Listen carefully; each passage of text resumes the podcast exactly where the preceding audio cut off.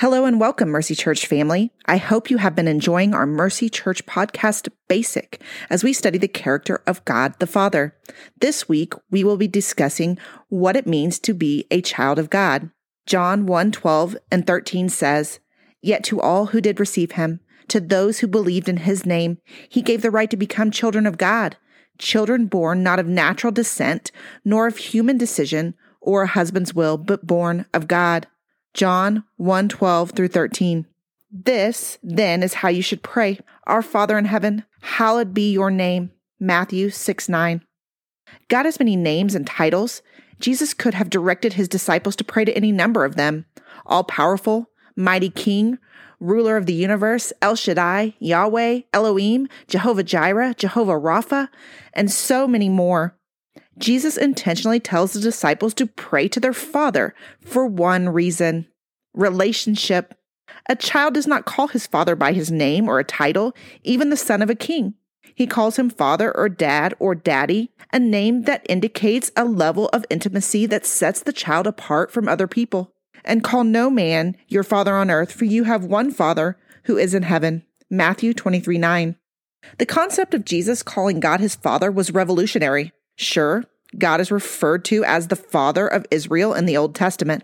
They shall come with weeping and with supplications I will lead them. I will cause them to walk by the rivers of waters in a straight way in which they shall not stumble, for I am a father to Israel, and Ephraim is my firstborn. Jeremiah 31 9. The Israelites don't go around talking about God familiarly, especially not informally. They even persecuted Jesus for his audacity. So, because Jesus was doing these things on the Sabbath, the Jewish leaders began to persecute him. In his defense, Jesus said to them, My Father is always at work to this very day, and I too am working. For this reason, they tried all the more to kill him. Not only was he breaking the Sabbath, but he was even calling God his own Father, making himself equal with God. John 5 16 and 18. The Hebrew people, the Israelites, now known as the Jewish people, have an extreme reverence for God that is profound to our modern society. Respect is no longer highly sought or esteemed or given. The Jewish culture and religion is steeped in tradition and formality. Throughout history, the Jews have witnessed over and over again God's mighty displays of power, from the ark to Sodom and Gomorrah to the plagues of Egypt to the parting of the Red Sea. They treat God like he is the creator of the universe, Almighty God. They understand that they can never even measure up to stand in his presence. The fear of the Lord in the Israelites is best highlighted when the presence of the Lord came to dwell on Mount Sinai. Now all the people witnessed the thunder and the flashes of lightning and the sound of the trumpet and the smoking mountain. And they looked, and the people were afraid, and they trembled and moved backwards and stood at a safe distance. Then they said to Moses, You speak to us, and we will listen. But do not let God speak to us, or we will die. Moses said to the people, Do not be afraid, for God has come in order to test you and in order that the fear of him, that is a profound reverence for him, will remain with you, so that you do not sin. So the people stood at a safe distance, but Moses approached the thick cloud where God was. Exodus 20, 18 through 21. So calling God the creator of the universe daddy is more than a little presumptuous to them. It's blasphemous. The Jewish people will not even pronounce God's name out of reverence. In fact, out of such great fear of the Lord, Jewish scholars would not even write out the full name of God in the Hebrew scriptures. They only write the consonants, YHWH, leaving out the vowels entirely. No one knows the true pronunciation of God's name, whether it is Yahweh or Jehovah or something else entirely. Over the years, it became literally lost in translation. The Jews' fear and reverence of God is huge. So when Jesus introduced the idea of calling God Abba, which is translated daddy?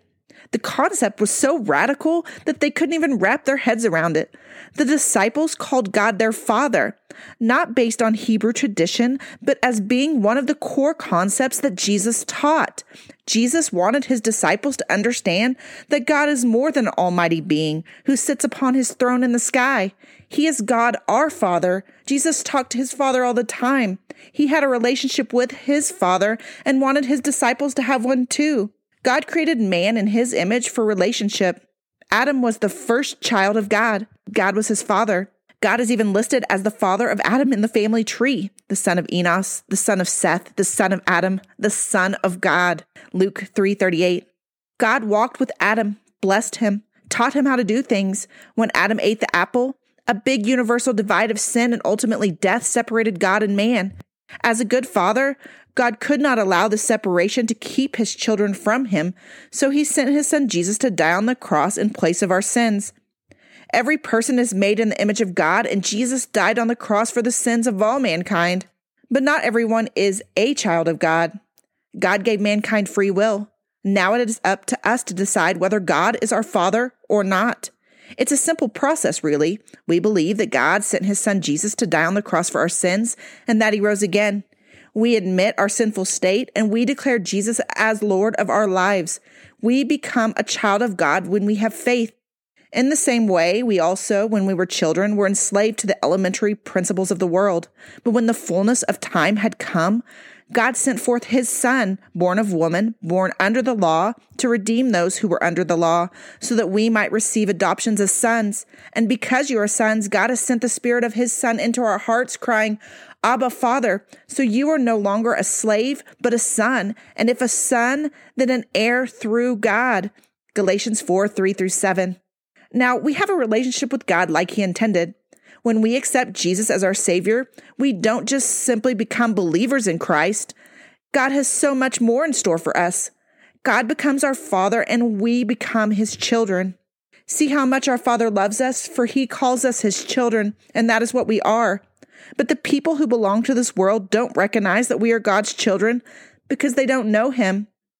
1 John 3 1. God loves us so much that He sent His Son Jesus to die on the cross for our sins to repair the divide of our relationship. It takes two willing participants to have a relationship, each putting forth effort. God wants his children to love him in return and seek him too. And he made from one man every nation of mankind to live on the face of the earth, having determined their appointed times and the boundaries of their lands and territories. This was so that they would seek God if perhaps they might grasp for him and find him, though he is not far from each one of us, for in him we live and move and exist. That is, in him we actually have our being, as even some of your own poets have said, for we also are his children. Acts 17, 26 through 28. As his children, we become new creations, washed clean and free from sin by the blood of Jesus' sacrifice. Therefore, if anyone is in Christ, he is a new creation. The old has passed away. Behold, the new has come. 2 Corinthians 5:17. So we become new creations, new babies, washed clean with a new lease on life, back in the image of that God created us to be. From this moment on, we must strive to grow up in God's image and live our lives in his example. This means not going back to our old sin filled habits, but stripping off our old ways and starting anew. And do not be conformed to this world any longer with its superficial values and customs, but be transformed and progressively changed as you mature spiritually by the renewing of your mind, focusing on godly values and ethical attitudes, so that you may prove for yourself what the will of God is. That which is good and acceptable and perfect in his plan and purpose for you. Romans 12, 2. Upon salvation, we have been born again in spirit Jesus answered him, Truly, truly, I say to you, unless one is born again, he cannot see the kingdom of God. John 3 3. Once we have been born again in the image of our Father, we have a new chance at life. We, like all children, are now supposed to walk in the footsteps of our Father. Therefore, be imitators of God as beloved children. Ephesians 5:12. But our daddy's got some big shoes to fill, and there's no way we can do it on our own. He is the CEO of the universe, the King of Kings, the Lord of Lords. He's the boss. We will definitely never measure up, but that's okay.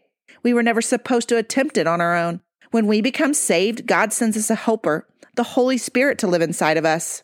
I will pray to the Father, and he will give you another helper, that he may abide with you forever the Spirit of truth, whom the world cannot receive, because it neither sees him nor knows him, but you know him, for he dwells with you and will be in you. John 14, 16 through 17. Once his Spirit comes to dwell inside of us, we know that we have become his children. You, however, are not in the flesh, but in the Spirit, if in fact the Spirit of God dwells in you. Anyone who does not have the Spirit of Christ does not belong to him. For all who are led by the Spirit of God are sons of God. For you did not receive the spirit of slavery to fall back into fear, but you have received the spirit of adoption as sons, by whom we cry, Abba, Father.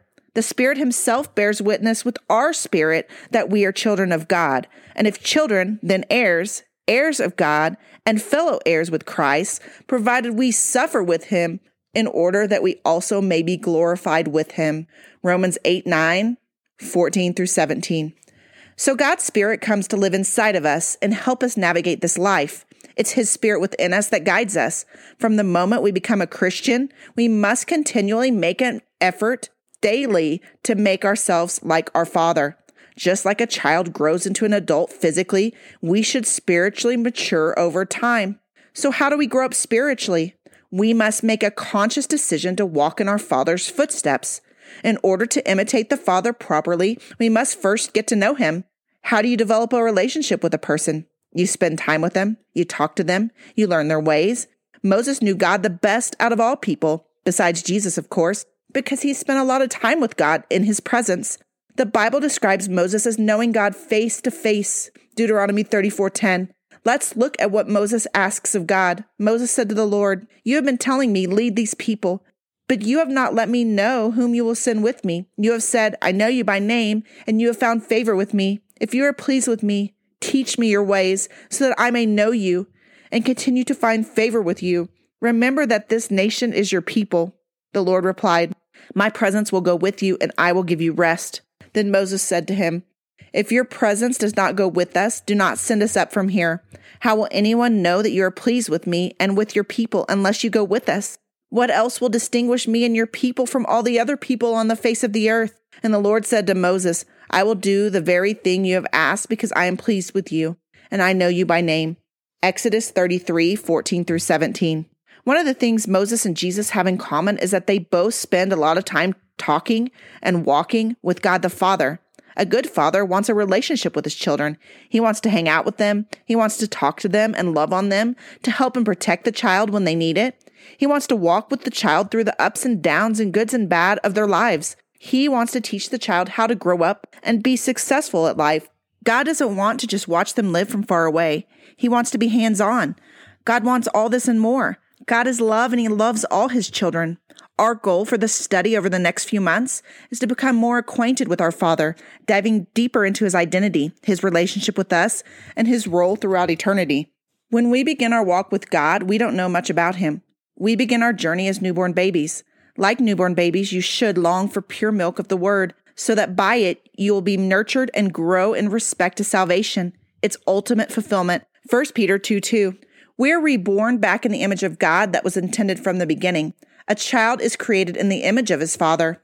When Adam had lived 130 years, he had a son in his own likeness, in his own image, and he named him Seth. Genesis 5 3.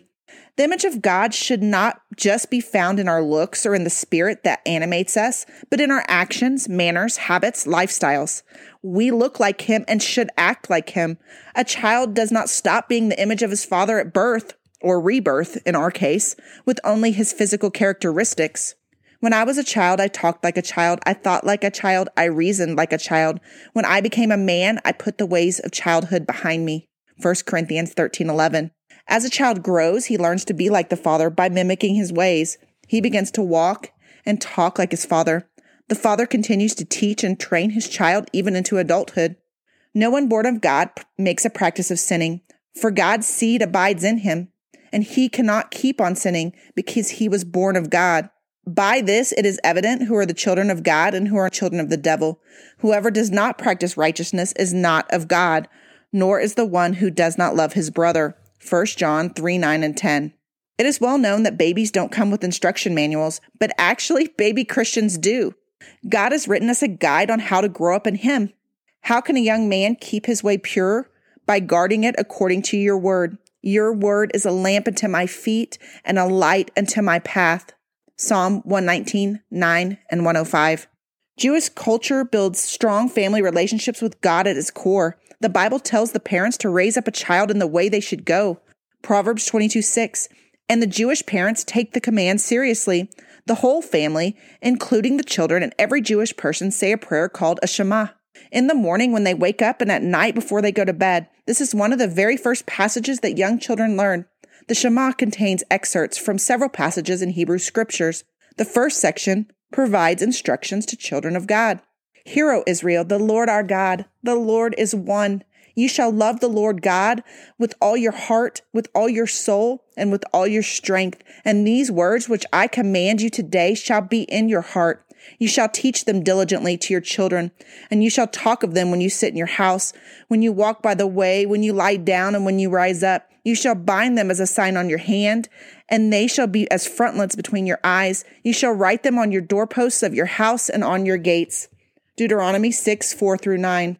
Our goal as children of God is to infuse God's words into our lifestyle. Therefore, I urge you, brothers and sisters, in view of God's mercy, to offer your bodies as a living sacrifice, holy and pleasing to God. This is your true and proper worship. Romans 12:1. If we have truly accepted God as our Father and His Spirit lives inside of us, His fingerprints should be smudging the blueprints of our lives. God should be in the driver's seat driving our actions. The Word of God should be continually renewing and transforming our minds into His. Though we will never fully arrive at perfection in this lifetime, every step should be an improvement, like a child growing into the shoes of his father. His image and likeness should be seen in how we live our lives and how we go about our days.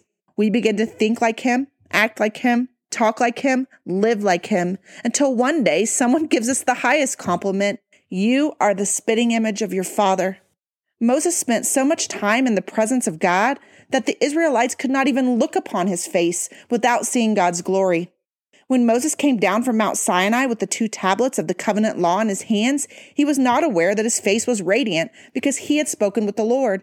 When Aaron and all the Israelites saw Moses, his face was radiant and they were afraid to come near him. But Moses called to them, so Aaron and all the leaders of the community came back to him and he spoke to them. Afterwards, all the Israelites came near him and he gave them all the commands the Lord had given him on Mount Sinai. When Moses finished speaking to them, he pulled a veil over his face. But whenever he entered the Lord's presence to speak with him, he removed the veil until he came out. And when he came out and told the Israelites what he had been commanded, they saw that his face was radiant. Then Moses would put the veil back over his face until he went in to speak with the Lord. Deuteronomy 34, 29 through 35.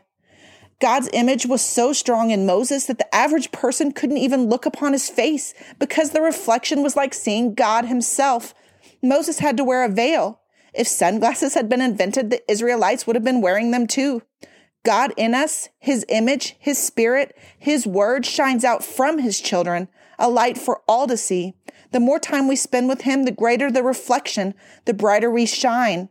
Like the children's song, This Little Light of Mine, I'm gonna let it shine.